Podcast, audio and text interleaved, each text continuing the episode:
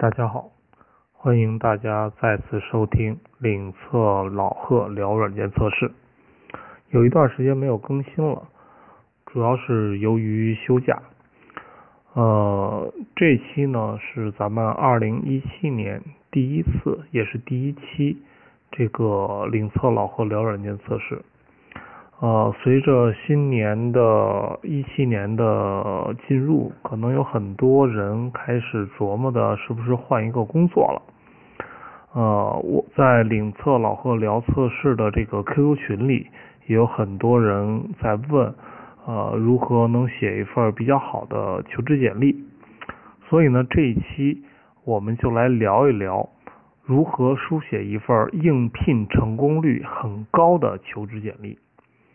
呃，首先呢，呃，我应该测试工作经验比较长了，我面试过的测试工程师可能也有几百号人了。由于我们之前也在做软件测试工程师的就业培训，所以指导的这个简历书写，呃，我也指导过，可能有小一千人了。所以就这个话题呢，我想仔细说一说我的想法。还记得这期的名字叫什么吗？如何书写一份应聘成功率很高的求职简历？这里面有很几有好几个关键词，那我们就把这几个关键词给它串起来，来完成我们这次的一个话题。几个关键词呢？第一个是应聘。首先，我们来看一看怎么应聘。第二个关键词呢是成功率。如何有效的提高你的成功率？第三个内容当然就是简历了。那我们来说一说简历如何书写。好，那这一期我们就算开始了。那我们先来谈一谈应聘。如何应聘一份测试工作呢？当你谈到应聘的时候，呃，大家可能要挑几个事情。第一，你挑。在哪个城市工作？第二呢，你要挑行业，比如说做软件测试，它本身是一个服务型呃服务服务类型的行业，那你必然要挑一个行业，比如说啊，你是做金融的、电信的、保险的，这个移动互联网的。第三个，在挑工作的时候，你还要挑公司规模。哦，忘了说一点了。当我们在这一期我们在谈的时候，实际上是指导初中级的软件测试工程师如何书写简历。如果你本身就是一个经验很丰富的五年、十年以上经验的人，那我相信写简历不是你要遇到的一个问题了，所以你现在可以自动忽略了。好，我们书归正传，怎么挑工作？当你挑工作的时候，我觉得。你作为一个 IT 的从业者，你首先找工作的时候要一定的目的性。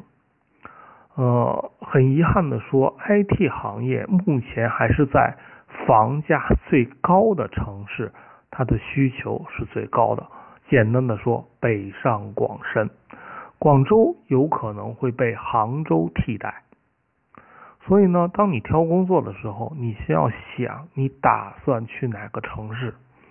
如果你的目标是想回二线城市或者三线城市、四线城市，那我给你的建议就真的不要做软件测试了，因为在三四线城市你很难找到这么一个工作。好，具体在哪个城市自己去思考。总之，你选择好了。当选择好了的时候呢，你还要选一个行业。虽然都说 IT 行业，但是不同的领域，那它的薪资发展空间那也是完全不一样的。比如说，在以前，银行、保险、外企是大家非常愿意去的公司或者行业。那过一段时间呢，像这个搜索引擎，像百度啦、阿里啦、华为啦，可能非常牛。大家都抢着愿意去，那现在可能还是这样。那最近一段时间呢，移动互联网 APP 的测试，那可能又火起来了。那从一个从业者的角度上来说呢，当你选择完城市的时候，你当然还要选择这个所谓的一个行业。那如何选择行业呢？实际上，在我们写简历的这么一话题呢，我们很难把它展开。我给你的一个建议呢，就是你多看一些跟 IT 相关的这个媒体，比如说三十六氪，比如说钛媒体等等一系列的。那你仔细的去翻一翻这些网站，找一找现在行业的这个发展方向，选一个你喜欢的。喜欢很重要，喜欢代表着你有兴趣。代表着你能持续不断的做下去，代表着你经验可以在你的和你的爱好相匹配。实际上，你喜欢一件事情，而且和你的工作能结合到一起，是一件很幸福的事情。第三个，你当然还要考虑公司的规模。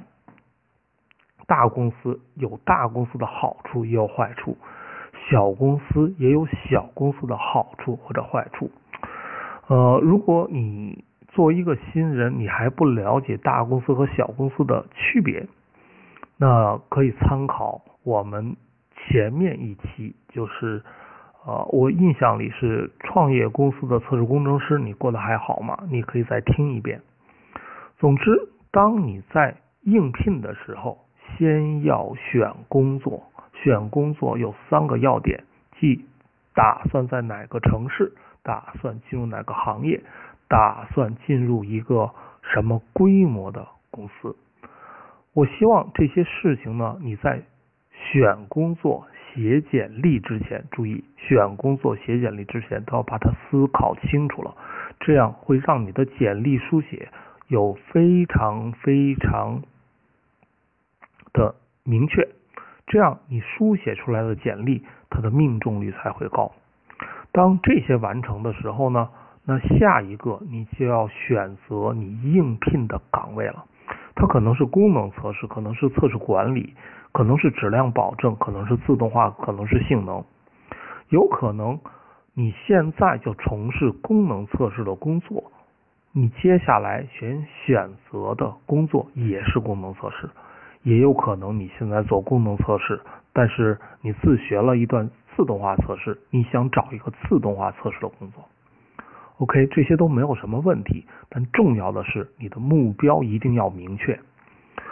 最差的简历就是每种技能都是蜻蜓点水，那让这个这个招聘的单位很难评估出来你到底哪一方面强。那当大家在找工作的时候，我通常建议，如果你找不同类型的工作，比如功能测试或者测试经理或者性能测试，那要针对每一个特别的工种去书写一个有针对性的简历，只突出应聘单位的技需要的技能。所以呢，当你在应聘之前，你先要问自己，我。到底想从事哪一个具体的工种？当这件事情确定的时候，实际上你的简历也相对来说容易书写。虽然我们这一期的这个题目叫如何书写一份应聘成功率很高的求职简历，但这里我要提醒的是，当我们在应聘的时候，你会做什么，远远比。你怎么写重要？换句话说呢，就是食材。如果你要做饭的话，食材永远比烹饪方法更重要。那我现在能教大家的，或者我能传递给大家的经验，就是当你有了符合企业要求的技能以后，当你听我的方法的时候，你采用一种有针对性的。书写策略能显著的提高你应聘的成功率。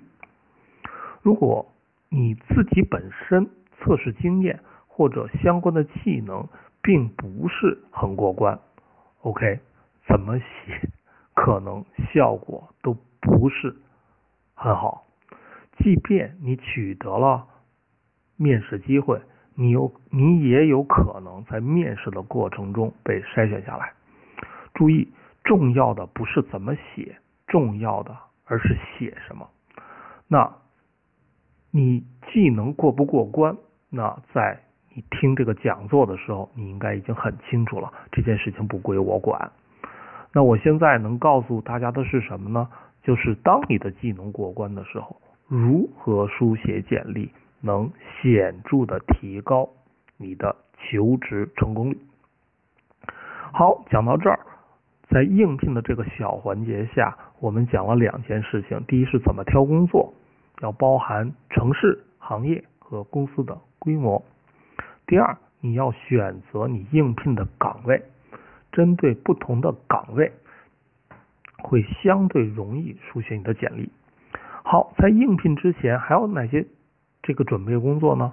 啊，我给你的建议，当前面几件事情都确定的时候，我给你的建议呢是需要开始看招聘网站了，不是投简历，是看，去找一些你跟你前面的这个工作和这个职位匹配的一些求职的信息、招聘的信息。比如说，你可以唱五幺 job，，唱上这个智联招聘，找符合你。需求的这样的企业，去仔细的去看它相对来说比较明确的招聘岗位的技能描述。注意啊，通常会有两类企业，一类企业呢招聘信息写的很好，OK，那这一类就是技能写的很明确，我要干什么也写的很明确。这类企业通常它的管理和它的负责人就是技术方面的负责人，都是比较认真的。这样的企业相对来说比较规范。我也建议大家去投这样的企业。当你看到一些可能是大公司，也可能是小公司，它的招聘信息呢，有的写的很含糊，有的写的怎么说呢，很全。什么叫很全呢？就是什么技能都需要会，所有的技能。就比如说，又要会 Java，又要会 C，你又要有很强的自动化测试经验，你还要做功能测试，那基本上判断，呃，要不这份这个人员的技能说明是抄的，要不呢就很不认真写下来了。那通常这样的企业，当他在做招聘的时候，也不是很规范、很认真。那我给你的建议呢，呃，去找一些这个相对写的比较好的，跟你想应聘的岗位有关的一些技能，啊，从招聘网站上把它扒下来，存到一份 Word 文档里去看一看。一方面呢，你了解一下目前的企业需要的这个岗位的具体技能是什么；另一方面呢，呃，也。自己看看自己哪些技能符合，哪些技能不符合。在你开始写简历求职之前，如果有些技能你不符合，那买些书，参加一些培训，听一些视频，迅速把它补上。那在应聘这个环节啊，就讲到这儿。它最重要的是呃知己知彼。首先你要知道你要什么工作。第二，你要知道你哪些符合，哪些不符合，在正式开始写简历应聘之前，把这些技能补上。好，下面呢，我们就来说应聘成功率提高的第二个方面，如何有效提高成功率？成功率呢，通常情况下呢，一个简历的这个。命中度高不高？通常情况下，你的功夫是花在简历之外的。刚才我们谈到了一点，就是你在应聘之前需要阅读，不一定是你真的应聘的那个公司的招聘信息，有可能你想去百度，但是呢，你觉得华为对这个职位描述的比呃这个技能比较好，那你可以看华为的简历，看你有哪些符合或者不符合。需要迅速的阅读里面的关键字以及技能要点。另外一个，当提供提高成功率的时候，你必须要理解一个大公司或者说一个招聘的企业它是如何招聘的。那我给大家介绍一下，比如说，假设我是一个大公司的这个这这个技术部门的负责人，比如说我是这个测试总监，我现在要招几个测试工程师。那通常情况下不是我招，而是呢我写一个招聘的这个需求给我给我的 HR，当然职位的具体信息是由我来提供的。然后 HR 呢，将我的这个招聘需求发布到这个呃招聘网站上，然后等待收简历。大家要注意中间这么几个要点。第一个呢，就是你通过简历是可以明确的知道这个企业需要的这个岗位的具体要求和具体技能的。写的越详细，说明对方越专业；写的越不详细，说明对方也越不专业。那他不专业的情况下，你对他的面试和成功率就不会不需要有太高的期望。假设我我们遇到了一个很专业的公司，那注意，呃，第一道手是由 HR 去收集相关的这个简历信息的，就是你在网站上投递的这些简历。当一个大公司，他投递的简历可不是一天一个、两个、三个、五个，一个大公司可能一天能收到几百封、上千封的这个简历信息的。那你觉得 HR 有没有可能把每一封投递的简历都从头到尾把它看好、看完，然后选择一到两个我满意的，在？提交给测试部门进行面试呢？从原理上来说，绝对不可能。所以呢，一份简历关注的是什么呢？你要充分的理解类似这样的 HR，他们在做初筛的时候，他们的关注要点。第一，他们只要找到了符合他们基本需求的人，他们的工作就完成了。比如说，我给测试总监提供。五到十个候选的简历人选，那测试总监还会从中间挑到三到五个人去安排面试。所以你要知道，HR 他要做的是什么？不是把所有的今天投递简历都看完，选到选里面最好的，而是只要选到合适的，他的工作就完了，可以提交了。所以呢？一些大公司的 HR 会有一些硬性的要求，比如说英语，你是不是本科院校，是不是985毕业的，二幺工程毕业的？那当这些信息，那你就要放到简历的显著位置，让他第一时间看到。第二呢，他招聘这些岗位会有一些专门的技能要求。假设，比如说数据库，比如说某一个一款自动化测试工具的使用情况，当你理解。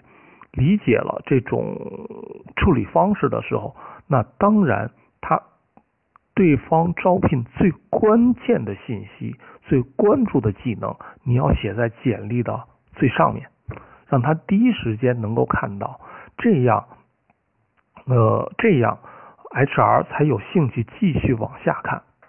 换句话说呢，当你有一条到两条信息。不满足对方的最低要求的时候，对方是不会继续往下看的，你的简历就已经被 pass 了。OK，简单的说一下，当你当你要显著的提升你简历的应聘成功率的时候，你要准确的抓到对方招聘里面的关键信息。把你符合不符合对方关键信息的关键字要点，在简历的最开始或者最显著的地方把它标识出来，让对方阅读你简历的时候能第一时间抓到。好，那这件事情的成功率在哪儿呢？当然在于你理解应聘的这个岗位的特点，还要在于你理解对方。对你的硬性要求，这些都是关键字，写在最前面，它可以显著的提升你的成功率。好，下面我们进入到大家可能最关心的一件事情，就是我具体的一个应聘简历应该如何写？具体的简历应该如何写呢？我还是建议大家去思考一下，思考一下，那招聘方他作为这个领导或者负责人或者一个 HR，他最关心什么？可能大家觉得，我作为一个应聘者，我写了一份简历投递给对方啊，那这件事情我最累。实际上情况不是这样的，而是招聘的人他实际上呃是比较累或者啊比较郁闷的。为什么呢？我每天收到那么多简历，我中间要招到一两个人，我只需要招到一两个人，但是我可能要看到一百到五百封简历。那随着简历找出来了以后呢，我面我通知面试了十个二十个，那可能有好几个都不来。我下午约了时间，但是他们又没有来。来的几个人呢，我简单的聊一聊，他们呢，简历很多都是假的，说会的技能压根儿就不会，浪费了我一下午的时间，我什么都没干。如果你能理解招聘的这个人的痛点，那你就应该知道如何书写你的简历。他的痛点是什么呢？他痛点是我如何在短时间内找到真的符合我技能需求的候选人进行面试。OK，这是他的痛点。那你写简历就要迎合他的痛点，怎么迎合？第一个，当然你要把关键信息写在最前面，比如说你的姓名、你的年龄，其实生日呢，呃，可写可不写。你的英语技能，你有没有什么关键的证书？你的学校、你的专业等等，这些都是关键信息。那还有一个关键信息是什么呢？就是你的联系方式，联系方式，手机。邮件等等一系列，这些是你关键信息。那对方的痛点还有什么呢？如果我要招一个自动化测试工程师，比如啊性能测试工程师吧，好说一点。那我希望他使用到的工具是 load runner。那你想想，一个企业或者一个招聘的人员，当招聘一个会使用 load on 的性能测试工程师，他对最关注什么？第一，你会不会用 load on 呢对吧？第二件事情是什么呢？你用 load on 干过什么项目？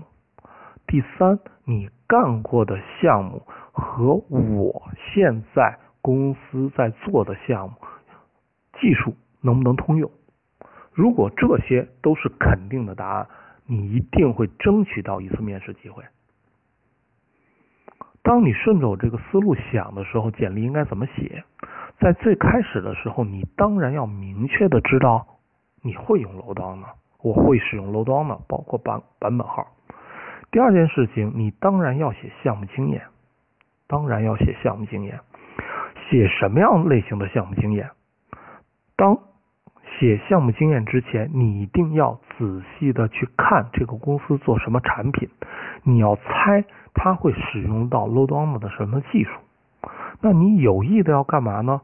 把对方可能会使用到的 load runner 的技术去放到你的简历里。其次呢，你要干嘛？要保证你的简历对方，因为当我招聘一个会使用 load runner 的测试工程师的时候，所有投来的简历全都说自己会使用 load runner。但是大家都知道，里头有一些真的会用，有的一些假的会用。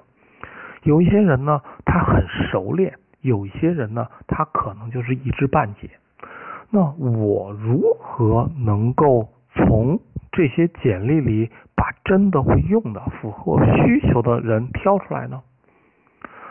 第一，要看你的这个项目的大小；第二，还要突出细节。比如说，如果我真的会使用 load runner 的时候，那我肯定需要了解 load runner load runner 里的关联怎么用。如果我用 load runner 测试一个外部应用的话，那它到底是用 HTTP 协议，还是用一个私有协议，或者用一个中间件类型的协议？我如何用 load runner 去处理阿贾克斯？类似这样的。当你突出了这些技术细节的时候，看你简历的技术人员会第一时间发现你真的会用，而且会从技术细节里判断出来你的水平的高低。简单的说一下，当你使当你写一份简历的时候，一定要写相关的项目经验。项目经验怎么写？项目经验的内容要符合应聘单位对你技能的预期。OK，你要判断他需要你来干什么。其次，在项目经验里要突出技术的细节，让对方通过你的项目经验，能很快的判断出来你技能的水平。我不知道大家听明白没有？其次，其次，当你的项目经验写完，你不可能只写一个经验、两个经验吧？那通常一个简历需需要写两到三个或者三到四个项目经验。而且呢，我给你的建议呢，就是项目经验它肯定是不同的项目，你要把它差别开。第二个呢，在不同的项目经验里，我建议你要突出。一项最多两项跟这个项目有关的专业的测试技能，为什么呢？因为任何一个项目都很难让一个人涵盖了所有的技术要点，那这个项目就你一个人了。OK，第二个，简历里绝对不能造假。什么叫造假呢？就是你只是一般了解的，你写精通，你压根就不会的，说你有这样的技能。很多应聘的人都觉得，OK，我在简历里写的技能越多，我应聘的成功率越高。实际上呢，你如果真的会，你写进去一点问题没有；如果你不会，或者只是一知半解，你写进去。注意啊，当简历写好了以后，你遇到的下一个难题，那一定是面试啊。面试人家问你什么问题呢？一定是以你简历作为书，作为一个索引往下问。那你不会的东西写到了简历里，相当于就给自己埋了一个雷啊。这个雷一定在面试的过程中会引爆啊。注意，面试有一个什么特点？当面试者面试你的那个人发现你简历有一处最多两处可能会出现造假的时候，他直接就会把你 pass 了。为什么呢？我没有那么多的时间去来跟探案一样找你的简历里哪些是真的，哪些是假的。有一两个是假的话，我对你这人的诚信。以及简历里书写的所有内容都产生怀疑了，所以简历里一定不能造假，一定是你真实的项目经验，至少你的在项目经验里的技能你一定是会的。OK，下面一个就是格式，格式作为技术人员，简历的格式很重要。第一，我不建议大家抄别人的简历。为什么不能抄？当你从网上当一个所谓的很好的简历，把它改一改的时候，你注意，不是你当了，还有很多人都当了。如果我作为一个招聘的人，当我看到两份简历很大程度上有一致性的时候，你说我相信谁是真的，谁是假的呢？很对不起，站在我的角度上来说，我根本不需要分辨谁是真的，谁是假的，因为我没时间。对于我来说，风险最小的方式就是你们俩的职位、你们俩的简历我都 pass。所以呢，每个人的简历，我给你的建议都是要自己的特点。OK，自己的特点不是你设计的有多花哨，而是简洁美观。大家可以看一看。呃，像 Word 里比较重要的，比如说一份简历，它的字号是什么？哪块用黑底字，哪块用这个这个这个宋体字？总之，你的简历看出来以后，它是简洁、美观、大方，很重要。而且简历里绝对不要有错别字，比如说你把 load on 那拼错了，那你应聘一个这个性能测试工程师，我怎么怎么能相信你是真的呢？OK，通常情况下呢，很多人会在简历的末尾去写一段，比如说啊，我有很强的团队合作精神啦。我非常愿意加入你的公司啦，类似这么一个段感言。那我给你的建议呢？呃，如果你感言呢是抄的，或者呢是一个呃很标准的谁都会用的这么一段感言，我还真是建议你可有可没有，不一定是件好事儿。如果呢你非常愿意应聘一家公司，比如说华为，那你可以在最后。写上跟这个公司有关的感语，不用太多，一两百字。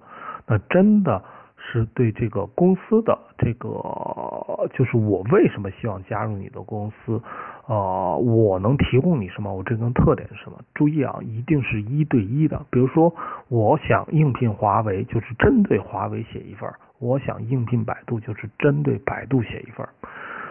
简历里重要。当别人看到你这一段的时候，你是希望别人，呃，你希望别人觉得你诚恳、可信。如果这一段都是抄的、拷贝的，那你是适得其反。OK，简单的总结一下，简历呢，通常我们分为三大部分。第一部分一定是你的个人信息，个人信息。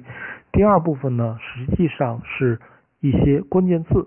这些关键关键字的组合吧，这部分主要用简单的话题去描述，作为测试工程师，你到底会哪些技能？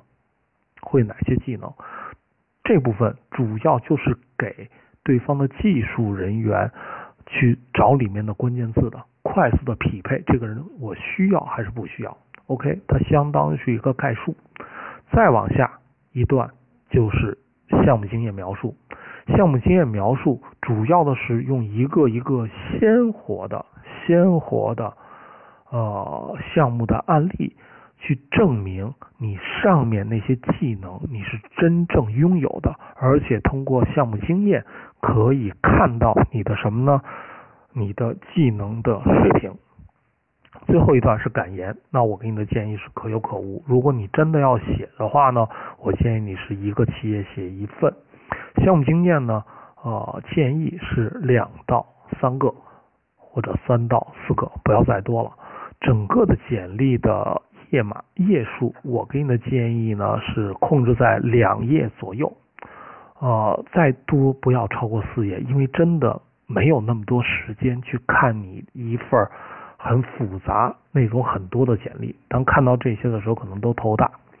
OK，那这一多部分呢，我们就给大家介绍完一个具体的简历如何书写了。那是不是这些？如果你按照我刚才说的，你研究了你应聘单位的特点，并且按照它的特点写了你的简历，而且呢？啊，你的简历格式很好，你的关键字很明确，啊，项目经验很准确，而且能够呃体现出来你的技能水平。实际上这份简历已经不错了。那呢，可能也会显著的提升你的应聘成功率了。但是你要记注意，如果你投的是一个大公司，一个热门职位，对方。每天收到的简历可能是几百封、上千封，虽然你写的很好，但是对方压根儿可能就没有看到，压根儿就没有看到。那当然，对方没有看到，你也不可能应聘成功。很多时候呢，运气也很重要。有的时候你拼命想进入一家公司，一直在投，一直在投，但是你的运气就是差一点。可能你什么方面都符合，但是对方就是不给你面试机会。给了你面试机会呢，你可能也应聘不进去。那运气很重要。那运气能不能改呢？运气是能改的。很多时候呢，比运气更重要的是你的人脉。如果你的简历不是靠这种网站直接投递进去的，而是里面的内部招聘或者一个认识的人帮你投递进去的，OK，你的成功率会显著提高。即是我说的人脉，很多时候比运气更重要。那如何建立这样的人脉呢？有几个方法。一个方法，哈哈，建议大家加入吝啬老贺聊测试的 QQ 群，里面有很多人也发一些招聘信息。这是说小了。那如果你想建立你的人脉，第一呢，你自己当然要一些基本的技术素养，你个人的能力、谈吐都是经过训练的。而且呢，你做一些测试工作经验或技术经验的总结，开一些博客。发一些文章，像类似领算年测试网这样的软件测试媒体去投一些稿，参加 QQ 群或其他的讨论，跟行业有过多的交流，那你就会印认识很多很多的人。当你的谈吐或者技能到一定水平的时候呢，更多的人愿意跟你交流交谈，那你的人脉就会慢慢慢慢的扩充扩展。它也会非常非常有助于你找工作、换工作或者找一个更好的工作。好，这一期干货内容就说到这儿了。希望呢，对大家节后换工作、写简历会有一定的这个帮助作用、指导作用。这期时间也蛮长的了。好，下面呢。啊，又是最后一段了。嗯，如果大家有兴趣，可以在我们的喜马拉雅、蜻蜓 FM、荔枝上去订阅我们的音频。啊，也非常希望大家能关注我们的这个微信公众号，在微信公众号里查“领测软件测试网”就行了。大家也可以关注我们的新浪官方微博。啊，就是领测软件测试网搜就行了。如果要关注我本人的新浪微博呢，就是这个领测老贺聊测试。好，也非常希望大家呢能加入到我们的 QQ 群啊，帮助我们去提供话题。因为已经讲了这么多期了，现在我也有点不知道要讲什么了。大家想听什么？或者有什么意见和建议，都可以加入领测老贺聊测试的 QQ 群，在这里面呢说一下 QQ 群的群号二二三八六四三二，大家直接加就行了。好，这一期的节目就到这儿，咱们下一期再见。